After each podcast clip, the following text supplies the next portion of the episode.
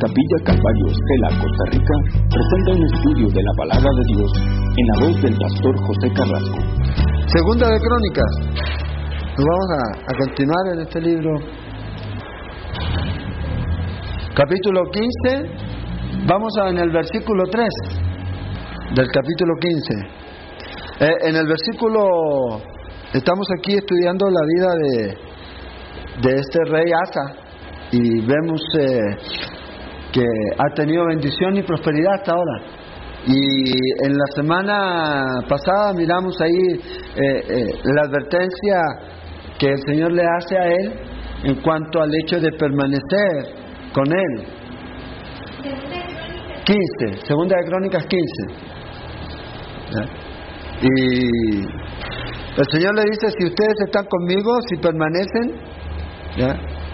Y le buscaron a Él de todo corazón, ellos lo van a hallar y Él va a estar con ellos. Entonces, la advertencia está ahí, ¿ya? Y esa es una verdad. Como dijimos la semana pasada, es una verdad eh, eh, eterna. Si usted lo busca, usted lo va a encontrar, pero si usted lo deja, entonces Él también lo va a dejar. Entonces, esto aquí eh, podemos ver cómo Dios nos da a nosotros también esta enseñanza. A veces las personas piensan de que nosotros no necesitamos consejos, sobre todo cuando estamos bien. Cuando nos va bien, fíjese, cuando usted busca consejo, sí, uno busca consejo, pero cuando uno va bien y para ver si realmente lo que tiene que hacer es lo que está bien, es de acuerdo a lo que la Biblia dice, uno no pide consejo. También cuando uno, todas las cosas resultan bien, generalmente las personas se sienten seguras de sí mismas. ¿Ya? Entonces, aquí el Señor le advierte a él.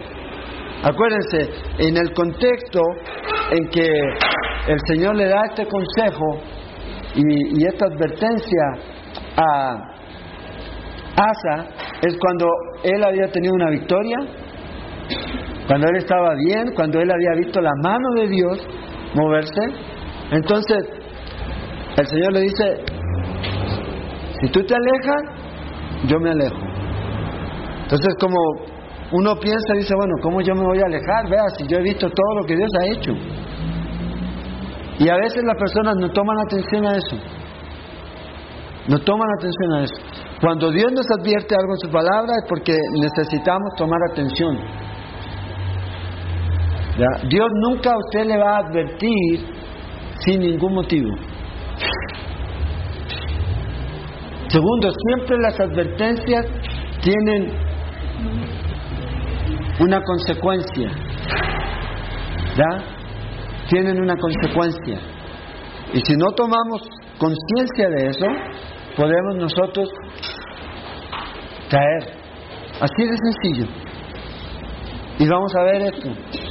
Entonces, este rey, vea lo que hace en el verso 3, que miramos la semana pasada también, dice muchos días ha estado Israel sin verdadero, verdadero Dios y sin sacerdote que enseñara y sin ley. Aquí la referencia a Israel es en referencia al reino del norte. ¿Se acuerdan que se dividió Israel? Entonces el reino del norte es Israel, el reino del sur es Judá, donde está reinando Asa. Y el profeta pone como ejemplo a Israel. ¿Y qué había pasado con Israel? Israel comenzó a corromperse desde que se dividió el reino. Y comenzó a meter idolatría, idolatría, idolatría. Y ahora estaban en una situación, como dice aquí, sin Dios, sin sacerdote, o sea, y también sin ley. No había enseñanza, no había obediencia y menos había Dios. Y eso es lo que está viendo aquí. Entonces aquí les da este ejemplo. ¿Eh? Vea, si usted abandona a Dios, usted va a estar sin Dios, usted no va a tener mediador, un, un, alguien que le enseñe, y usted va a vivir su vida como usted quiera vivir, sin ley. La, que pone Dios para vivir. Entonces, aquí está el asunto. Entonces, hay un problema en dejar a Dios, en serio.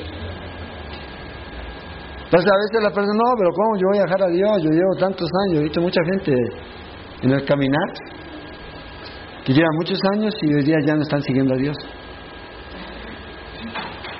Y es porque no, a veces no tomamos atención al consejo de Dios, la advertencia. Entonces, dice ahora versículo 4 del capítulo 15, pero cuando en su tribulación se convirtieron a Jehová, Dios de Israel, y le buscaron, Él fue hallado de ellos. En aquellos tiempos no hubo paz ni para el que entraba ni para el que salía, sino muchas aflicciones sobre todos los habitantes de la tierra.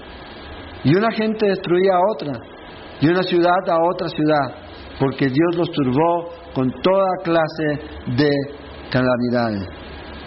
Y aquí la expresión en aquellos tiempos, en hebreo, en, el idioma hebreo es por largo tiempo. ¿Qué pasó por largo tiempo? Es que ellos dejaron a Dios ahí. Y fíjese, Dios tiene cuidado de nosotros y pone atención a lo que nosotros hacemos. Por eso dice aquí, por este largo tiempo.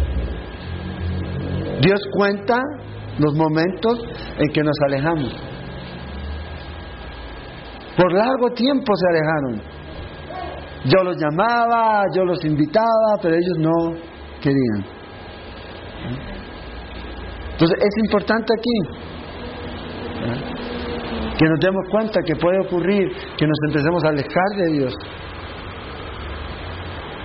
Y podemos estar en esta condición. Y a veces Dios nos llama, nos invita por mucho tiempo. Y Dios toma en cuenta eso. Dios siempre está esperando que volvamos. Es como el, el, hijo pródigo. Pero para mí la historia genuina o el, el, tema ahí de la historia es el padre, más que el hijo. Sí, el hijo sí se fue e hizo y lo que hizo. Pero ¿cómo vemos a un padre? Dice que nunca lo olvidó. Dice que cada día salía a ver si el hijo venía. O sea, siempre podríamos decir estuvo en la mente y en el corazón de su padre, su hijo. Pero él estaba esperando que el hijo viniera. Cada día. Dice que salía a mirar al camino a ver si venía. Dice, cuando vio que él venía de lejos, dice que corrió a donde él. Esa es la historia de Dios. el, el, lo que Dios es. Dios está ahí siempre. Que nosotros vengamos a Él. Y a veces nos alejamos, sí. Y hay gente, y como les dije la semana pasada, es un, tiempo en el que usted debe animar a aquellos que están lejos a volver, porque el Padre los está esperando. Los está esperando. Entonces Dios les da esta advertencia aquí, a ellos. Y les dice, cuídense porque vean lo que pasó a Israel, para que no les ocurra lo mismo. Luego dice en el versículo 7, pero forzaos vosotros y no desfallezcan vuestras manos, pues hay recompensa para vuestra obra. Entonces, la primera palabra de Dios para Asa fue: mantente conmigo en comunión. Lo segundo que el Señor le dice aquí a Asa es: sé fuerte. Ahora, mantente conmigo, sé fuerte. Y, en otras palabras, lo que el Señor le está diciendo aquí a este hombre es que la fuerza no la va a encontrar en el yo interior. Ah, la fuerza no la va a encontrar en su ejército, sino que la fuerza la va a encontrar en el Señor. Por eso lo anima aquí a este hombre a encontrar su fortaleza en el Señor. Es ahí en donde está. Vea lo que dice Pablo en Efesios 6:10. Dice en Efesios, Por lo demás, hermanos míos, y aquí también esto es para usted y para mí, fortaleceos en el Señor y en el poder de su fuerza. Entonces, si yo quiero ser fuerte, debo fortalecerme en el Señor, teniendo comunión con Él. Comunión con Él. Y el problema está ahí. Eh, el error a veces que cometemos es en, poner toda la presión sobre nosotros mismos. Yo, yo tengo, yo. Y lamentablemente fallamos. ¿Eh? Ese es el asunto. Fíjese, el Señor no le está diciendo vaya al gimnasio 24 horas. Ah, tome mucho fierro, coma mucha verdura, deje la carne. No, el Señor no le está diciendo esto en mí. ¿Y cuál es la clave? Permanecer en Él.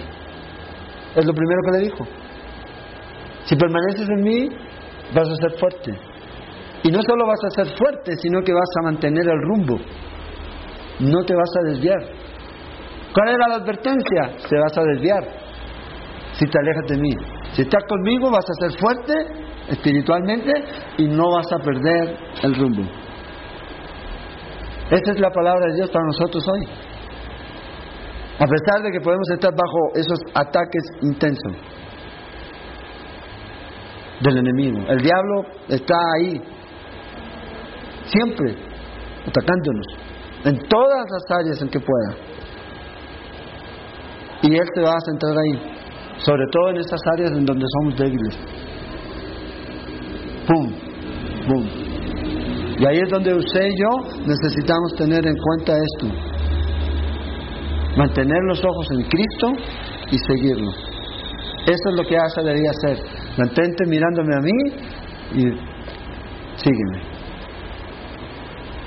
El problema es que nosotros tendemos a apartar los ojos de Cristo. Es algo que está como nosotros. Cambiamos. Y ahí es donde está el asunto.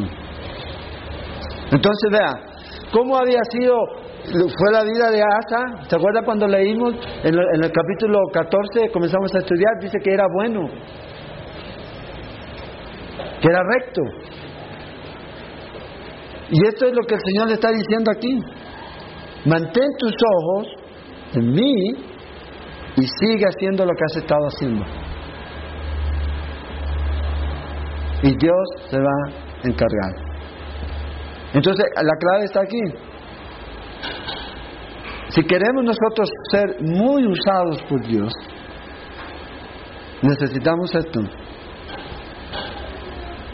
Necesitamos mantener los ojos en Él. Esa es la manera en que vamos a ser usados. Cuando seguimos al Señor, porque Él nos va a ir mostrando el rumbo de nuestra vida.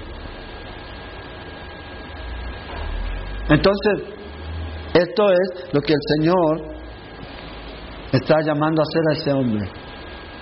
En, lo que vamos a leer ahora, versículo 8 en adelante, vamos a ver aquí lo que hace de que este hombre Asa, este rey Asa, sea un gran rey y también sea un hombre de Dios. Esto es lo que marca la diferencia. ¿Por qué? Porque no solamente debemos oír, porque ahí es donde está la diferencia. Hay mucha gente que oye, pero no obedece. Y vamos a ver que Asa obedeció. Entonces, no solo bueno es venir a los estudios y estar y sentarse. Es bueno, sí, ya es una bendición el oír, pero el otro paso es poner en práctica.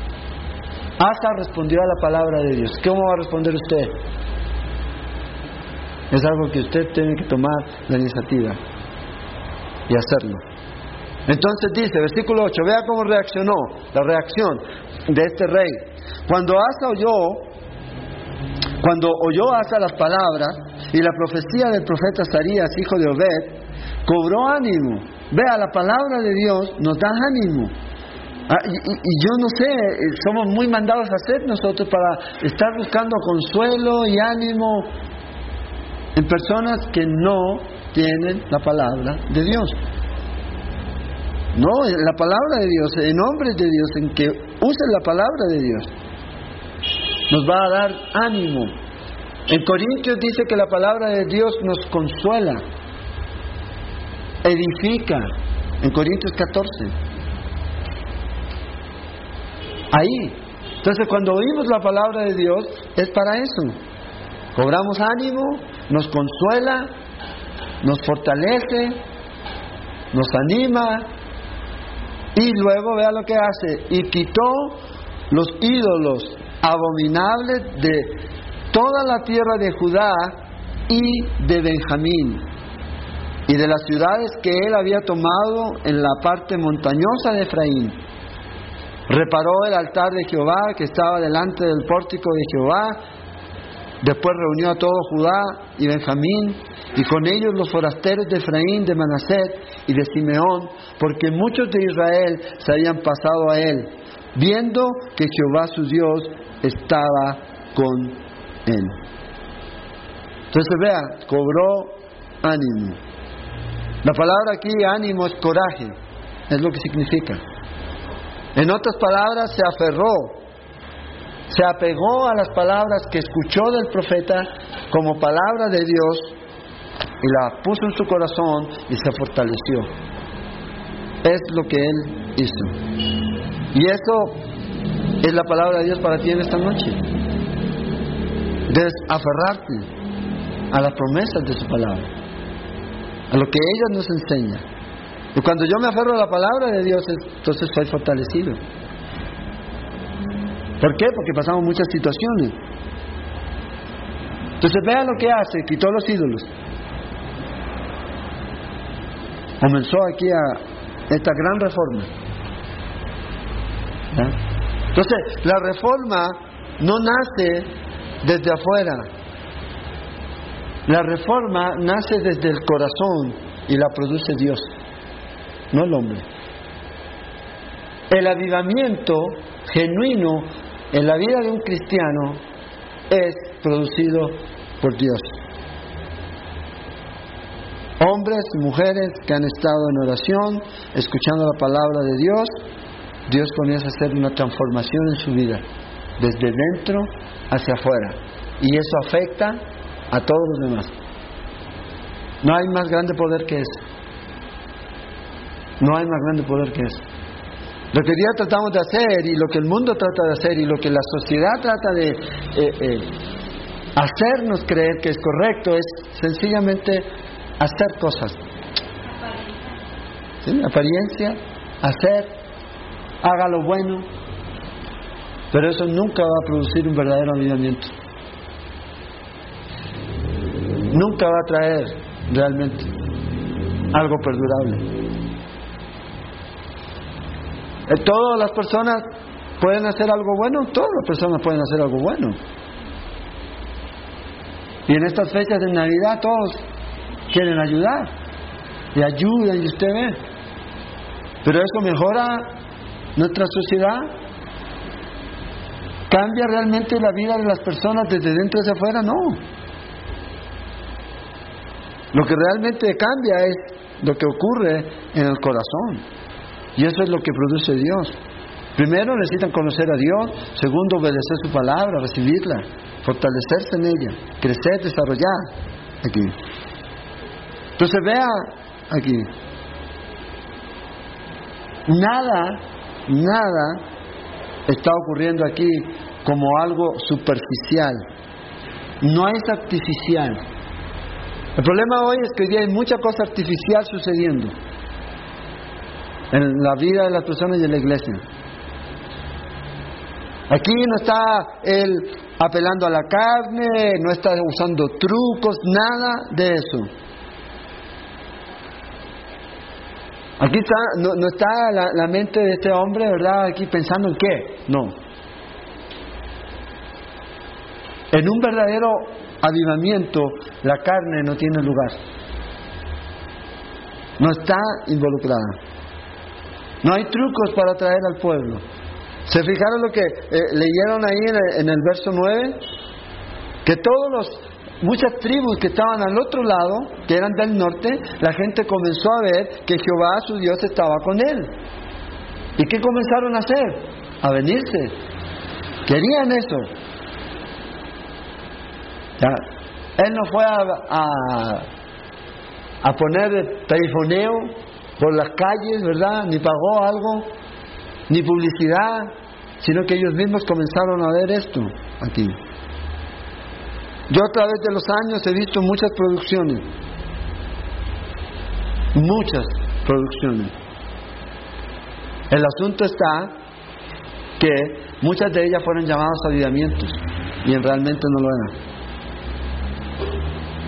En realidad una gran producción. Y fíjese, a, nosotros nos gusta eso. Nos gusta que haya luces, sonido. ¿ya? nos gusta que nos movamos, nos gusta el escándalo. ¿Ah? Y entre más, mejor. Y ahí es donde a veces nosotros confundimos avivamiento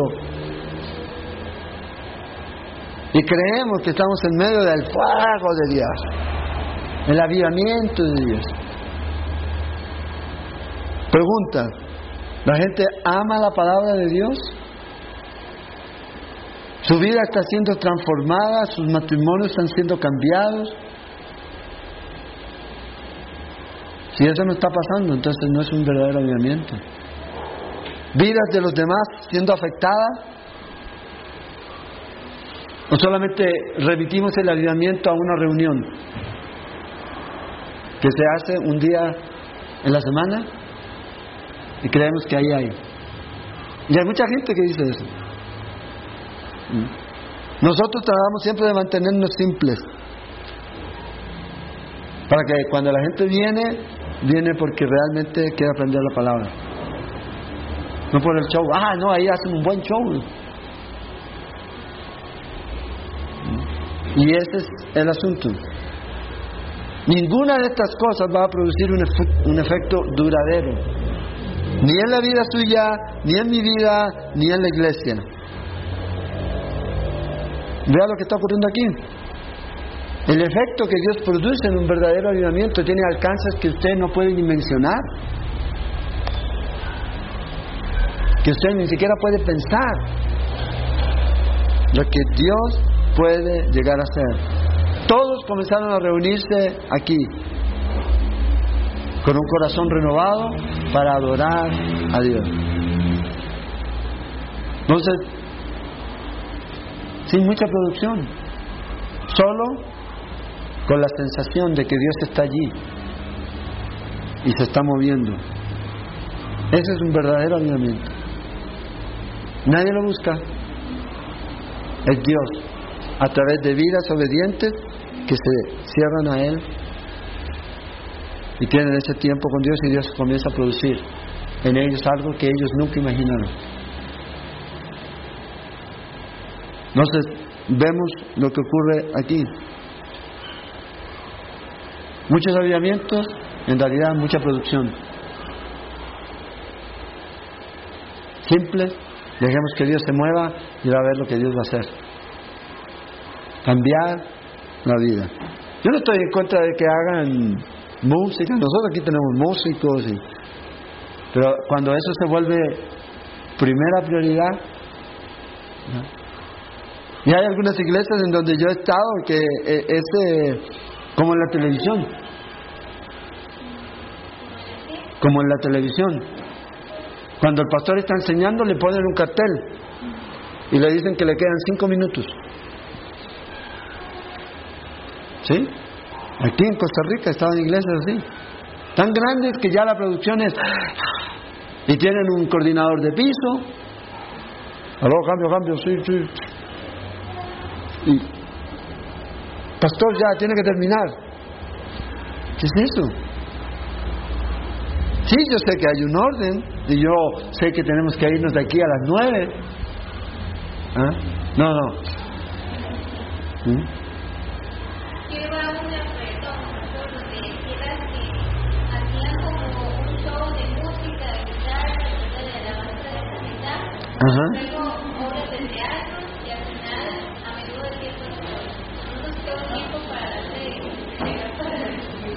Y eso pasa, hoy día usted lo puede ver. Mucha música, mucho teatro, poca palabra. ¿Qué va a producir eso? Versículo 10. Dice, se, se reunieron pues en Jerusalén en el mes tercero del año decimoquinto del reinado de Asa. Y en aquel mismo día sacrificaron para Jehová del botín que habían traído 700 reyes y 700 y 7000, perdón, ovejas. Ahora, es interesante a mí siempre los números de los sacrificios que ellos hacen.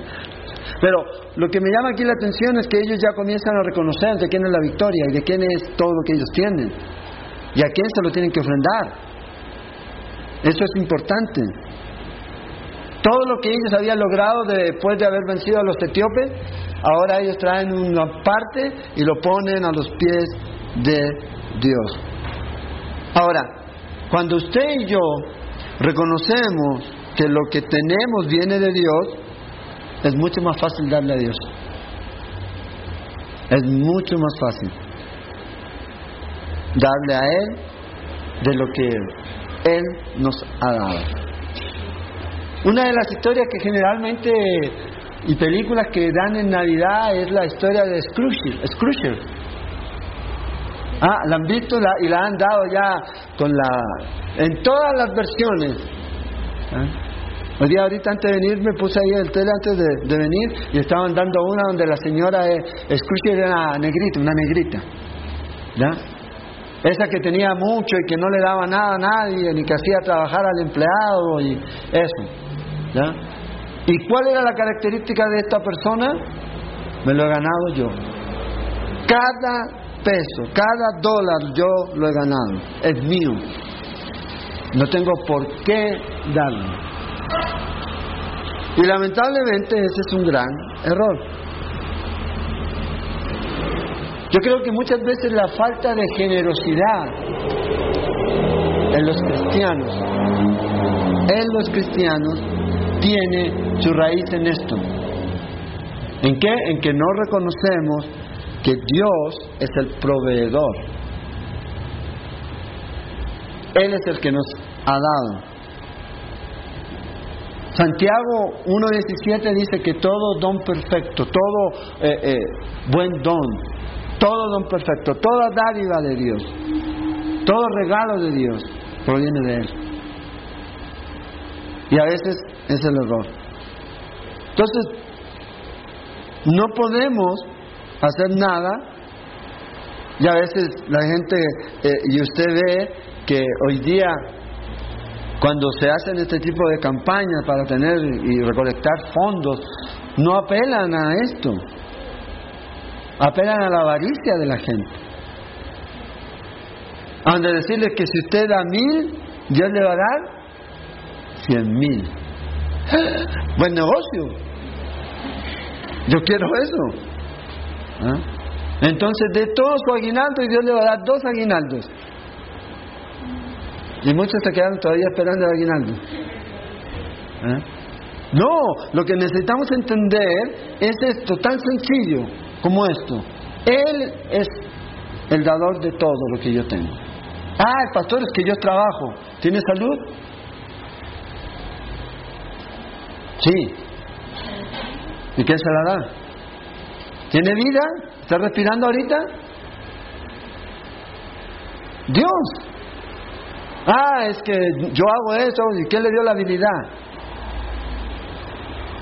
Es de Él. El Salmo 24 dice que de Jehová es la tierra y su plenitud, todo. ¿Qué deberíamos darle al Señor? Todo. Pero fíjese qué interesante, Dios no está interesado en nuestro dinero. Dios quiere nuestro corazón, porque sabe que cuando usted da su corazón a Dios, todo lo demás viene sin necesidad de que nadie tenga que coaccionarlo a hacer algo. Ese es el asunto. Entender eso. Y ellos se reunieron y comenzaron aquí esta gran parrillada, tremenda, porque después esto se lo comían. Si no, un desperdicio. Entonces dice, prometieron solemnemente, fea, promesa, Promesa. Que buscarían a Jehová, el Dios de sus padres, de todo su corazón y de toda su alma. Y que cualquiera que no buscase a Jehová, el Dios de Israel, muriese. Esto ya es serio, ¿verdad? Es común.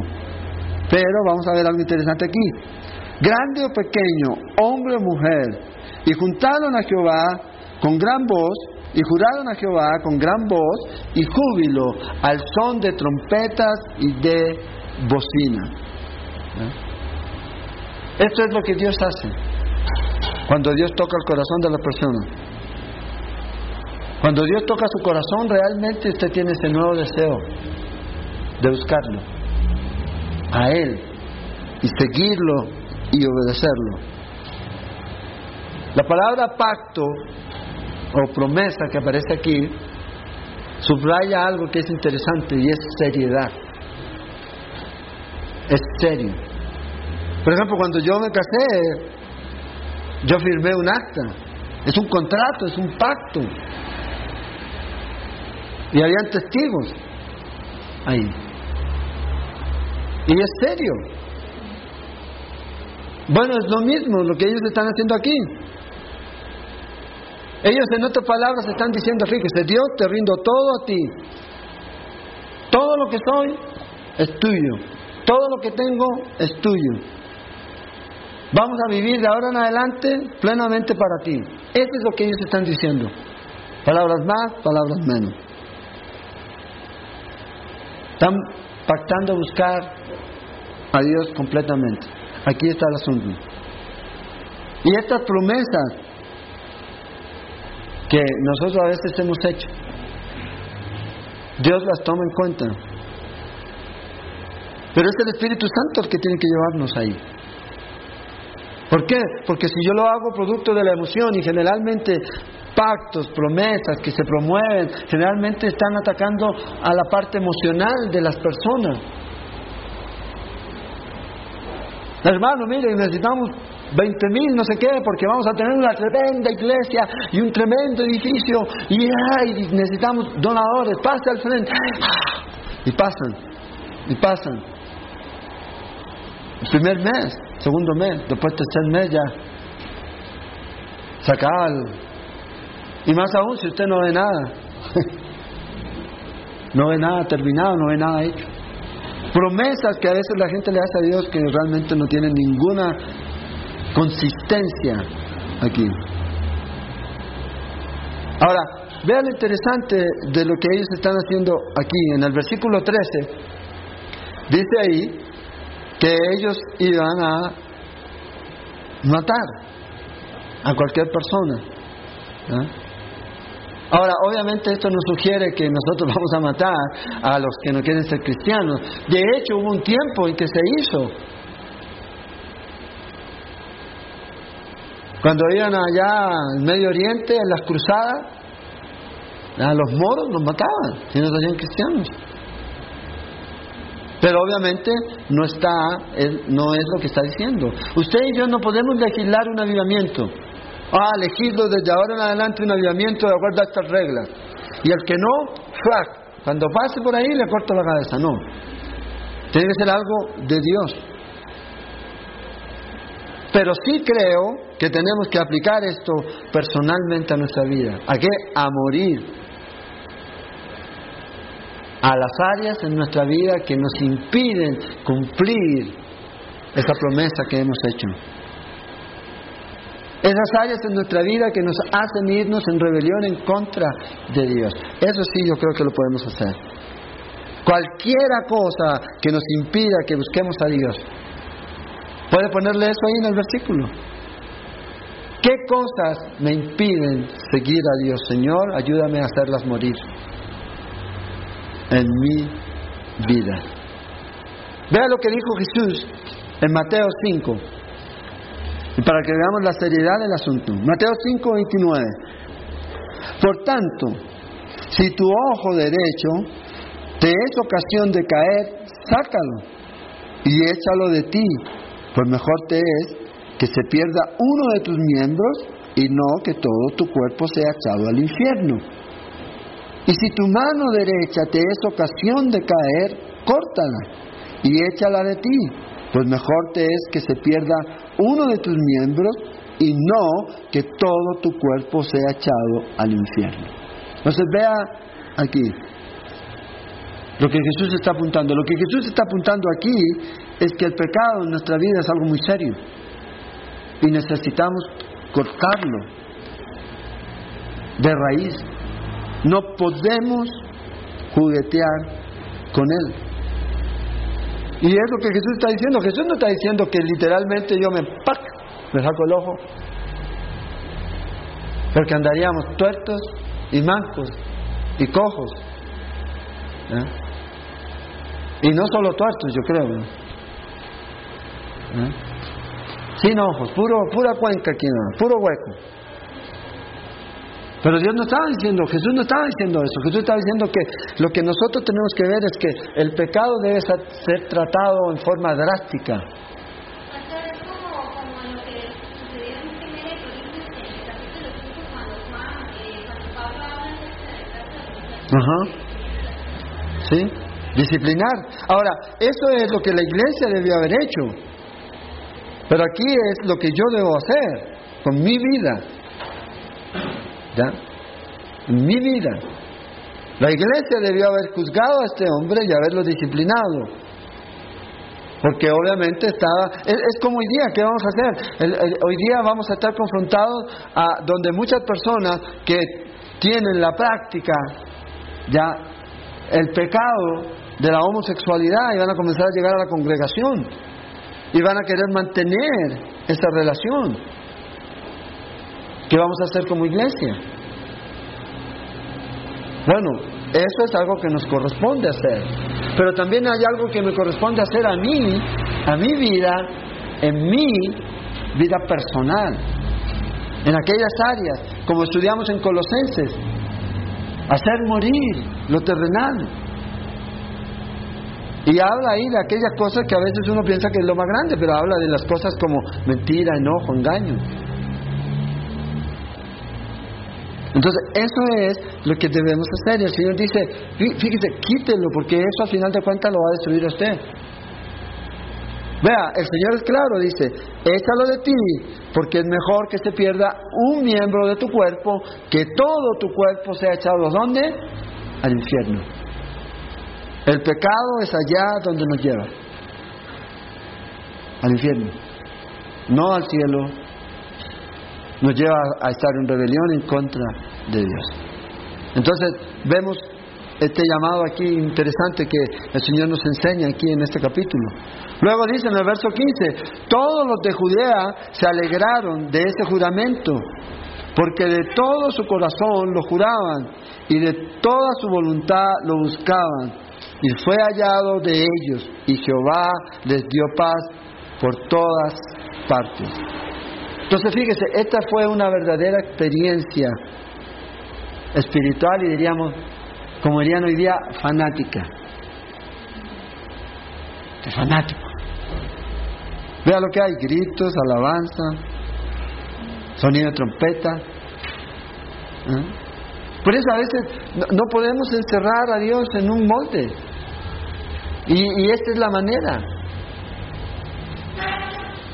Hay algunos que va, le gustan, hay otros que solo teclado, hay otros que solo voces y himnos.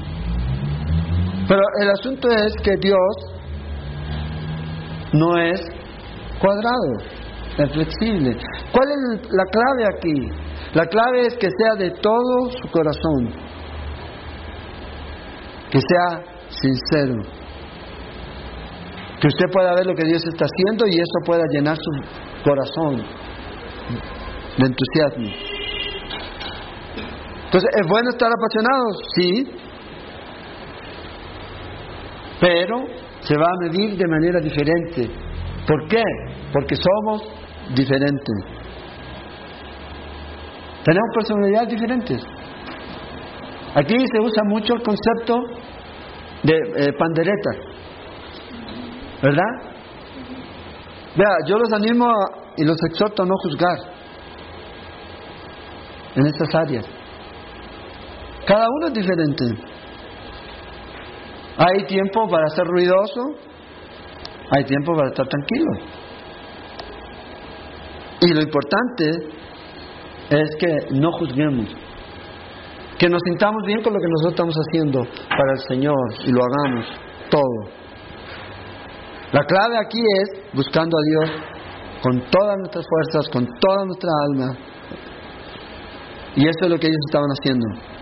Y cuando usted hace eso, ya sea tranquilo, ya sea con tin, tin, pandereta, todo, todo, trompeta, si lo hace, fíjese que Dios lo va, usted lo va a encontrar y Dios le dará descanso.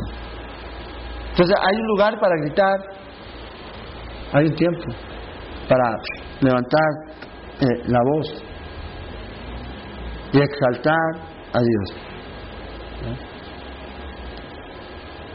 Y eso es interesante. Usted puede ir a reuniones de oración de mujeres y de hombres se va a dar cuenta de lo que estoy diciendo. Va a haber una diferencia.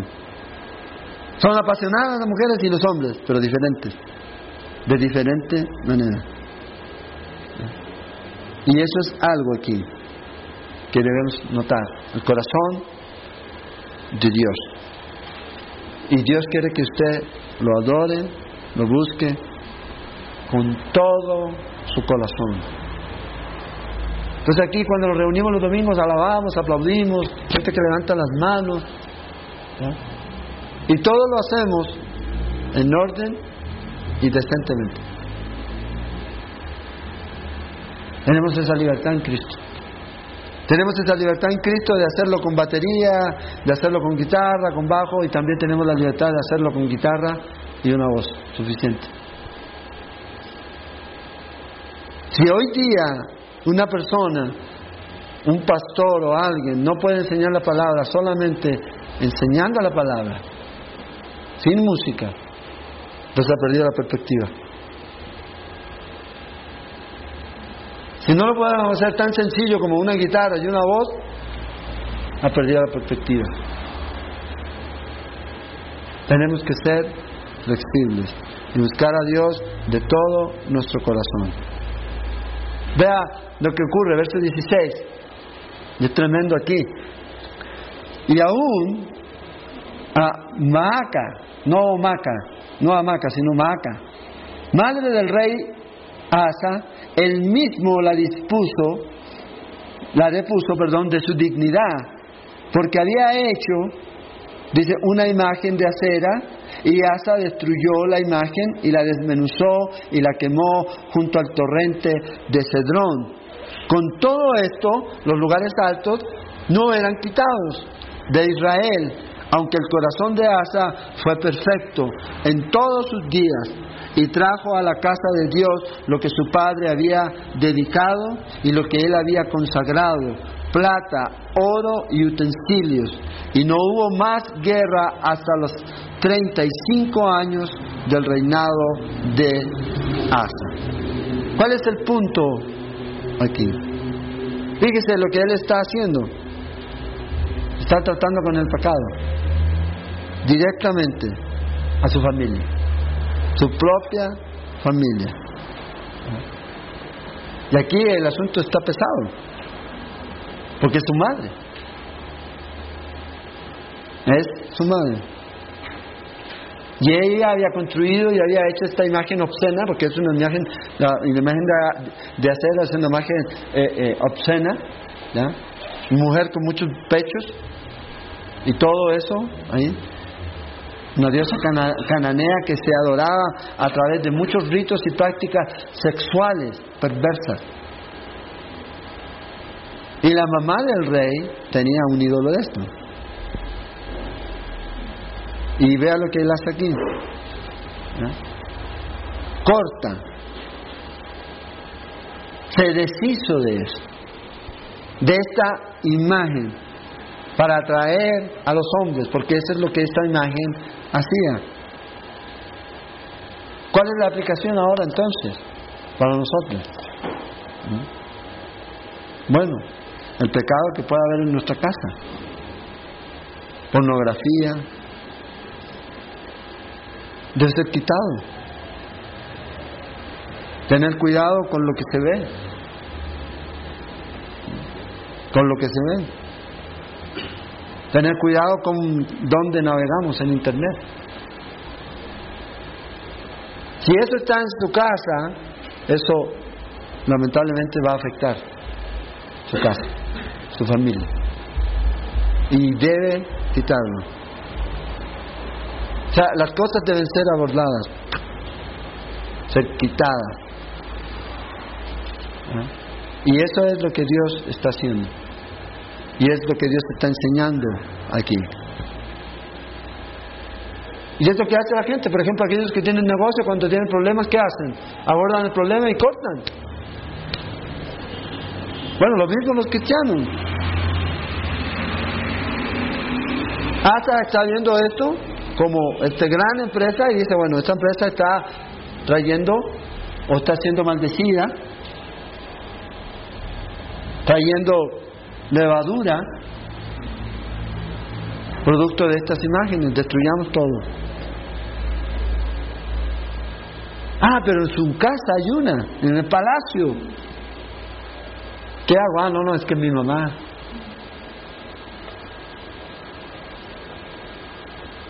Vea lo que hizo. Esto nunca es popular. Nunca es popular. Por ejemplo, cuando nosotros vivíamos en Chile y nuestra familia, la mía o la de Marista, nos visitaban, ellos tenían muy claro, la casa no se fuma ni se come ni se toma licor. Si no les gusta, no vengan. Así yo les digo. Si no les gusta, no vengan. Pero no voy a permitir. Ah, es que es algo, es una fiesta, que son familiares. No. La regla de la casa. Yo en mi casa serviremos al Señor y quiero que mi casa se mantenga limpia. ¿Quieren venir? Bien. ¿Quieren tomar Coca-Cola? Bien. ¿Quieren respirar aire? Bien, respiren aire. Pero no cigarro ni nada de eso. Y ese es el asunto. Es que eso no lo va a hacer popular. Entonces cuando ya llegaban mis hermanos y todo eso, ya sabían cómo era la regla. Así que había mucha carne, mucha Coca-Cola y mucho oxígeno limpio. Eso lo podía hacer porque era la casa que donde vivíamos.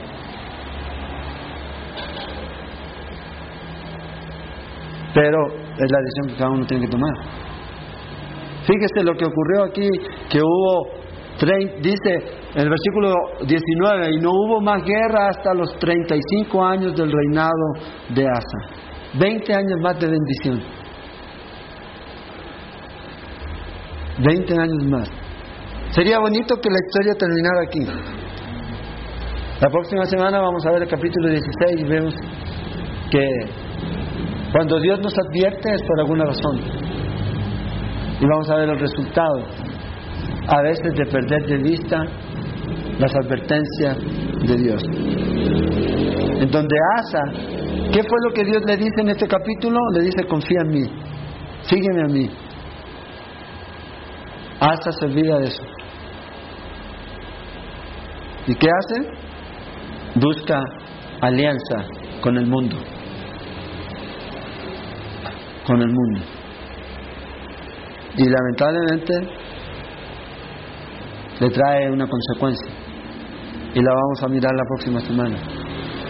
Entonces, Dios en su palabra nos confronta a diario, pero no nos va a obligar a hacerlo debemos tomar la decisión de hacerlo. Esfuérzate en el Señor, fortalécete en el Señor. Decide seguir a Jesús por completo. ¿Va a ser popular? No va a ser popular. ¿Va a ser a lo mejor políticamente correcto? No va a ser políticamente correcto. Por ejemplo, hoy día toda la gente dice, y, como que estamos bombardeados con este asunto de la homosexualidad. ¿ya? Y, y, y, ahí las personas, pero pastor, decían, pero si es por amor. Y a veces los cristianos, ah, es que es una relación de amor.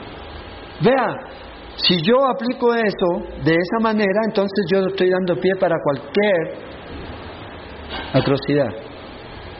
Por ejemplo, un pedófilo lo hace por amor y viola a un niño. Entonces, ¿por qué lo vamos a juzgar a él? Demos la libertad. Hay un concepto errado. Y a veces cuando usted defiende lo que Dios dice en su palabra, eso no lo va a hacer popular. No lo va a hacer popular. Y especialmente en este tiempo. Lamentablemente, nosotros estamos viviendo en los últimos días de este mundo, no para nosotros, para los que están aquí. Y nosotros tenemos que aprovechar la oportunidad de compartir de Dios. Y una de las cosas que debemos, primero, que todo es limpiar nuestra casa, nuestra vida.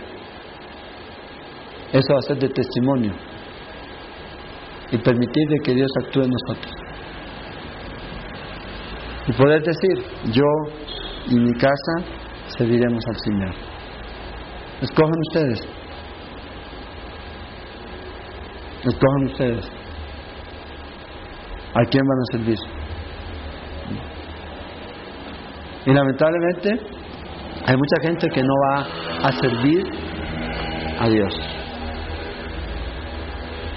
Pero si usted obedeció a Dios, no se debe sentir culpable. Es como, por ejemplo, ya mi hija, que, quisiera comenzar a llegar a las 2 de la mañana y, con, y ya comenzar a, ponerse sus tequilazos. Digo, sí, viejita, usted lo puede hacer, pero no en la casa. Tome su maleta, busque un lugar donde vivir. Si yo la dejo, yo estoy siendo responsable, estoy siendo permisivo y yo voy a ser también juzgado por Dios. Pero la zona, ay, y, y, ¿dónde va siempre? Es que el amor, sí, pero el amor es fuerte y el amor disciplina. Y si yo no estoy capaz, no, so, no quiero, no voy a ser capaz de disciplinar a, a un hijo, es mejor que no tenga un hijo. Es mejor. Pero debemos hacerlo, estamos en este tiempo. Y es lo mismo. Es lo mismo. Y eso, yo les digo, usted y yo estamos ante este tiempo en donde las personas hoy día deciden, siempre deciden sus cosas antes que las cosas de Dios. Y usted lo va a ver y lo va a seguir viendo y cada vez va a verlo. ¿Por qué? Porque Dios dijo que así va a ser. Porque el amor de muchos se enfriará. Y, y, a veces la gente nos dice, tengo pasión por Cristo. Ahora los veo. Tengo pasión por Cristo. Yo diría como Santiago, muéstramelo. No me lo digas. Como Santiago dice, ah, tengo fe. Bueno, están las obras, el resultado. En la vida cristiana es así. Y usted va a escuchar a mucha gente eso. Pero ¿cuándo lo va a afectar realmente? Cuando usted vea. Esa es la vida de la gente. Pero primero, yo. Yo debo dar paso. Si los demás lo quieren hacer, gloria a Dios. Si no lo quieren hacer, acuérdense, no es por decreto, no es por legislar, sino que es algo que Dios va a producir en el corazón. Pero primero debe empezar por alguien. Y que ese alguien sea yo, sea usted. ¿Dónde? No impactando a todo el mundo para, para Cristo, impactando a su familia. Primer paso. Y luego la ciudad. impactando. Quitar, remover, hacer morir cualquier cosa que nos aleje de Dios, de buscarlo a Él. Próxima semana vamos a terminar con el capítulo 16 y con la vida de este hombre, que nos ha enseñado mucho de lo bueno y también nos va a enseñar de lo malo. Lo que debemos y lo que no debemos hacer. Esperamos que este estudio de la palabra de Dios haya sido de edificación para su vida. Le invitamos a visitar nuestro sitio en internet www.ministeriosela.com donde encontrará más estudios y recursos para su edificación.